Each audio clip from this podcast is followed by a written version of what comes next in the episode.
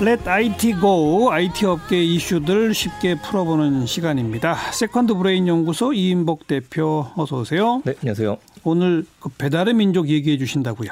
아, 네. 오늘은 배달 민족. 이제는 게르만 민족이 됐다. 이런 평가도 받고 있는데요. 배달의 민족 매각 이야기를 가지고 왔습니다. 예, 예. 아, 요새 이것 때문에 찬성 반대 의견이 좀 많습니다. 네, 조금 더 정확하게 듣고 나신 다음에 상황을 보고 판단을 내리시는 게 어떨까 합니다. 우선 뭐 드러난 사실은 배달의 민족이 지금 배달앱 1등이고 그다음 요기요하고 배달통이 2등, 3등인데 네네. 2등, 3등 하는 회사를 갖고 있는 게 독일 기업이고 맞습니다. 독일 기업이 배달의 민족을 사는 거니까 네네. 다 하면은 99% 넘는다. 이건 맞잖아요. 맞습니다. 예. 거의 99%에 육박하게 되는 게 어, 배민의 점유율이 55.7% 정도가 되고요. 음. 요기요가 33%를 넘습니다. 여기 배달통이 3일하다 10% 정도 넘게 되니까 99%가 되는 거죠. 어, 다만 이게 배달 앱의 기준이고요. 저희가 전화로 배달했을 때는 포함되지는 않습니다. 이렇게까지 가게 되면은 어, 최근에 농촌경제연구소에서 2018년도에 조사했던 결과들이 계속 나오고 있는데 예. 전화 주문이 아직까지도 전체 배달에 있어서는 86% 정도라고 합니다. 음, 아니 어쨌든 그렇지만 배달 앱을 쓰는 데 있어서는 완전 독점이다. 예, 그거죠. 절대 다수죠. 어, 그리고요.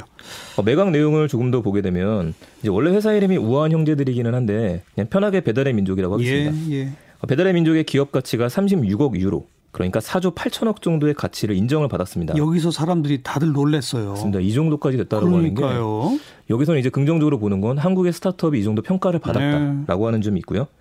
배민의 주식이 김봉진 대표하고 경영진이 13% 정도 그리고 나머지는 중국의 히라우스 캐피탈, 골드만삭스, PIA, 네이버 등 재무적 투자자가 87% 정도를 가지고 있었습니다. 예. 자, 이 중에서 이 87% 재무적 투자자가 가진 비율을 현금 17억 유로, 그러니까 2조 2천억 정도에 신주 3,120만 주, 1조 9천억 정도로 전액 딜리버리 히어로가 인수를 합니다. 음. 여기 더해서 김봉진 대표와 경영진이 갖고 있었던 이 주식들도 신주 890만 주로 교환하는 걸로 해서 이번에 계약이 성립이 됐습니다. 예, 예. 이건 4년에 걸쳐 받게 되는 구조인데 결국 딜리버리 히어로즈가 히어로가 나눠져 있었던 주식들을 한꺼번에 사는 100% 인수다 이렇게 보셔야 할 것 같습니다. 예. 이게 지금 투자자들 면에서도 상당히 이득이 된 게요. 딜리버리 히어로즈의 주식이 한 주당 47유로를 기준으로 했었습니다. 음. 근데 인수 발표가 되고 난 다음에 주당 60유로 이상으로 올라갔습니다. 어유 폭등했네요. 맞습니다. 어. 또 한 가지 재밌는 거는 매각은 했기는 했는데 김봉진 대표 측하고요. 딜리버리 히어로 측에서 50대 50의 비율로 앞으로 우아 DH 아시아라는 회사를 만듭니다. 예. 그 이 회사에서 아시아 지역 어, 기존 국가들은 물론이거니와 앞으로도 진행되는 지역들의 경영을 맡게 됩니다. 음. 이렇게 되면은 김봉진 대표 측에서 아시아 지역 모두를 좌지우지할 수 있는 거 아니냐 예. 이렇게도 볼 수 있기는 한데 예. 네. 이거는 아직 회사가 설립이 된 건 아니니까 좀 더 지켜봐야 될 것 같습니다. 독일의 이 회사는 어떤 회사예요? 이 딜리버리 히어로는 일단 독일 기업이고요 전 세계에서 1위를 하고 있는 업체인데 이 회사를 알기 전에 우선 대표자 니콜라스 웨스트 버거라는 사람에 대해서 좀 알 필요가 있습니다. 예.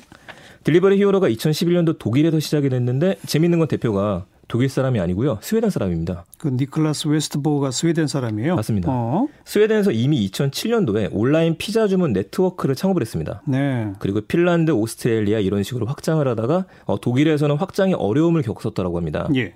이때 좋은 창업 멤버들을 독일에서 만나서 딜리버리 히어로즈를 창업을 했고요. 음. 전 세계 확장에 있어서 여기에서처럼 유연성을 보여주는 겁니다. 그래서 2012년도에는 독일 리퍼헬트, 영국 헝그리하우스, 북유럽은 온라인 피자, 터키의 예맥스 패티, 독일의 푸드판다.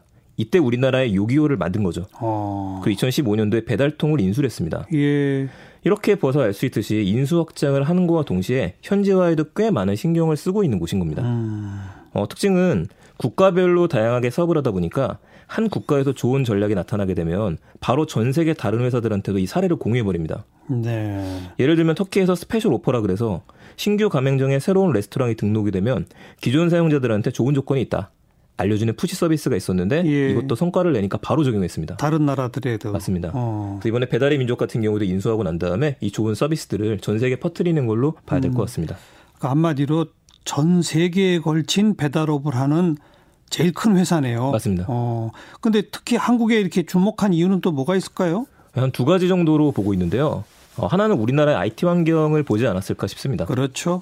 어, 최근에 글로벌 모바일 마케팅 솔루션 측정 업체 에드저스트라는 곳에서 9월 달에 국내 유저들의 하루 평균 모바일 이용 시간을 발표를 했는데 이게 180분이라고 합니다. 어. 이게 앱 시장이 인도네시아, 브라질에 이어서 세 번째로 큰 성장률을 보이고 있고요. 예. 여기다가 배달 앱이 지난 3년간에 230% 정도 성장했다고 합니다. 어, 230%. 이걸 합치게 되면 IT를 가장 많은 쓰는 곳이자 그만큼 치열한 경쟁이 이루어지는 곳이라는 네, 얘기입니다. 네. 근데 바로 여기에서 이제 배달의 민족이 6.25 배달통이랑 싸워서 이겨낸 거고요. 음. 90% 이상의 점유율을 차지하게 된 거죠. 그래서 배달의 민족한테 매력을 느낄 수밖에 없었을 겁니다. 네. 한국 시장에서 이만큼 살아남았다는 거는 지금 경쟁이 점점 심화되고 있는 글로벌 시장에서도 분명히 통할 거다. 이렇게 보고 매력을 느끼지 않았을까 싶습니다. 그럼 아시아 다른 나라들하고 우리나라하고 비교하면 어때요? 어, 우리나라가 뭐 최고 아니냐라는 이야기들도 있기는 한데요. 아쉽게도 아시아로 봤었을 때 현재 배달 시장 1위는 중국입니다. 중국. 근데 이건 어쩔 수가 없는 게 음. 그 인구수에서 차이가 나기 때문입니다. 그렇죠. 그리고 중국은 이미 어머로라든지 메이탄이라는 배달 전문 회사들이 있고요. 중국도 연간 20% 정도 성장을 하는데 이 규모가 3천억 위안, 그러니까 52조 가량입니다. 네. 우리나라 국내 현재 5억 5조 원 규모니까 비교해 보시면 되겠죠. 열 배 넘네요. 맞습니다. 음. 게다가 아시아 동남아시아 쪽에서는 차량 공유 회사 그랩이 그랩푸드를 만들어서 점유율을 또 넓히고 있습니다. 예. 이래서 아시아 지역에서 어, 배달의 민족이 최고다 이렇게는 볼 수는 없을 것 같습니다. 음. 그런데 이제 다른 중국 말고 다른 나라로도 아시아 쪽으로 진출해야 되겠다라는 이제 판단이 섰다는 거고. 맞습니다. 김봉진 대표는 배달의 민족을 완전히 넘기는 거잖아요. 네네. 이런 결정을 한 이유는 뭐라고 봐야 될까요? 자 이것 때문에 이제 찬반 의견들이 있기는 합니다. 아, 결국에는 다 넘기게 된 거 아니냐라는 부정적인 의견은 어쩔 수 없을 것 같은데요. 한 세 가지 정도로 보지 않았을까 싶습니다. 예, 첫 번째는 경영 안정화입니다. 앞에서 이야기했듯이 이미 배민의 자체 지분이 13% 정도이고요. 나머지는 외국계 투자 자본이 들어와져 있는 상태였었습니다. 예. 근데 이 상황에서 배달앱 시장이 지속적으로 경쟁이 일어나고 있고요. 지속적인 출혈 마케팅이 일어나고 있는 상황입니다. 그럼 자금이 더 필요해지게 되니까 예. 배민의 남은 선택은 지분율을 더 줄이고서 투자를 받거나 음. 상장하는 일이었을 겁니다. 예. 근데 이 둘 다 김봉리 대표 입장에서는 안정적인 경영을 하기는 어려웠었을 겁니다. 음. 그래서 현재 구조에서 딜리버리 히어로즈가 지분 100%를 인수를 하고 합작회사를 만들었기 때문에 이것도 김봉진 대표가 운영을 하기로 했었기 때문에 이렇게 되면 결국 배달의 민족이 김봉진 대표의 영향권 안에 있는 거 아니냐라는 이야기가 한 가지가 나오게 되는 것들이고요. 네. 두 번째가 글로벌 도약의 기회로 봤을 것 같습니다. 그렇죠. 배달의 민족도 베트남에 진출한 상태입니다. 이미 네, 뱀이 비엔남이라는 회사를 만들어 진출했는데 어. 이게 말이 좋아서 글로벌 시장이긴 하지만 글로벌은 벌써 우버, 그랩, 어머러, 메이탄, 딜버리 히어로 막대한 자본을 가진 경쟁자가 더 많습니다. 예, 예. 괜히 투자하게 되면 사업 악화만 오기는 쉽죠. 그래서 이때 적절한 기회를 잡은 거라고 생각을 합니다. 음. 대신에 이거를 그럼 우리 비달의 배달의 민족이 글로벌 진출을 확대를 했다. 이렇게 해석하시기보다는 어, 토종 스타트업을 키워냈었던 김봉진 대표가 글로벌 무대에 진출했다. 이렇게 보는 게 맞을 것 같습니다. 네. 아, 마지막 세 번째는 아, 오히려 자영업자를 위한 일이 될 수도 있겠다라고 생각하지 않았을까 싶습니다. 그래요. 어, 이게 근거가 좀 있는 게 이래저래 욕도 좀 많이 먹고 있긴 하지만 어, 배민의 수수료가 0원을 아직까지도 유지를 하고 있습니다. 대신에 광고료를 받잖아요. 맞습니다. 대신에 여기 유리 요- 그 0원 정도를 유지를 하고 있고요. 요기요가 건당 12.5% 배달을 통이 2.5%를 받고 있는데도 이거는 유지를 하고 있었던 상황이 됐었죠. 예. 만약에 이 상황에서 경쟁이 심화돼서 배달의 민족이 무너지게 된다라면 뭐 수수료는 올라갈 수밖에 없었던 구조가 한 가지가 있을 거고요. 음흠. 물론 이제 앞으로도 배민 쪽에서는 수수료 영원을 약속하긴 했습니다. 근데 이걸 지켜볼 필요가 있는데 앞에도 이야기했던 김봉진 대표라는 인물 자체가 창업을 하고 나서요. 거리에 전단지부터 주어서 배달앱을 하나하나 만들었었던 분입니다. 네. 그 여기에 대한 열정들하고 지금까지도 보여주고 있는 나눔과 기부라든지 또 많은 사람들한테 이야기했었던 것들을 봤을 때 단순히 돈만을 목적으로 매각하진 않았을 거다. 이렇게 좀 보고 있습니다. 그래요. 이번 인수합병의 상징성은 뭐라고 평가하세요? 가장 좋은 점이고 긍정적으로만 보자면 어, 국내 스타트업이 글로벌 1위 업체한테 인정을 받았다. 음. 이거 한 가지하고요. 국내 스타트업을 키워냈었던 대표가 해외 진출을 해서 스타가 됐다. 음. 그래서 국내에 있는 스타트업들한테도 상장뿐만 아니라 이런 방법들도 있다라는 메시지를 좀 준 게 아닌가 싶기는 합니다. 그 또 한 가지는 아, 이제 정말로 국가 간의 경계가 사라진 무경제 전쟁이 시작됐다고 봐야 될 것 같습니다. 그러네요. 앞에서 이야기한 딜리버리 히어로의 대표가 스웨덴 사람인데 회사는 독일 회사죠. 예. 근데 이 회사에 투자한 곳 중에서요 가장 지분이 많은 곳이 또 남아프리카 공화국의 네스퍼스입니다. 아, 그래요. 여기도 투자로 유명한데 특히 텐센트에 투자한 곳이기도 하죠. 어. 여기다 최근에는 독일 본사를 네덜란드 음식 배달 스타트업 테이크어웨이 닷컴에 매각했습니다. 그 이 금액 자체가 한 10억 유로 정도 되는데 이걸 배달의 민족 인수에 쓰였을 거라고 보는 거죠. 네, 네. 게다가 최근에는 국내 쿠팡이 쿠팡 이츠라는 서비스를 내놨습니다. 원래 생필품을 배달해 주다가 음식 배달 시장에 뛰어들었죠. 예. 배달의 민족은 반대로요. 음식을 배달하다가 책까지 배달해 주는 서비스를 내놨습니다. 무한 경쟁이네요. 배달이라고 하는 영역이 이제 모든 것들을 배달하는 각자의 영역을 벗어난 겁니다. 음. 그래서 이 경쟁이 심화된 데에서 좀 더 유연하게 생각해야 된다라는 걸 보여주는 게 아닌가 싶습니다. 네.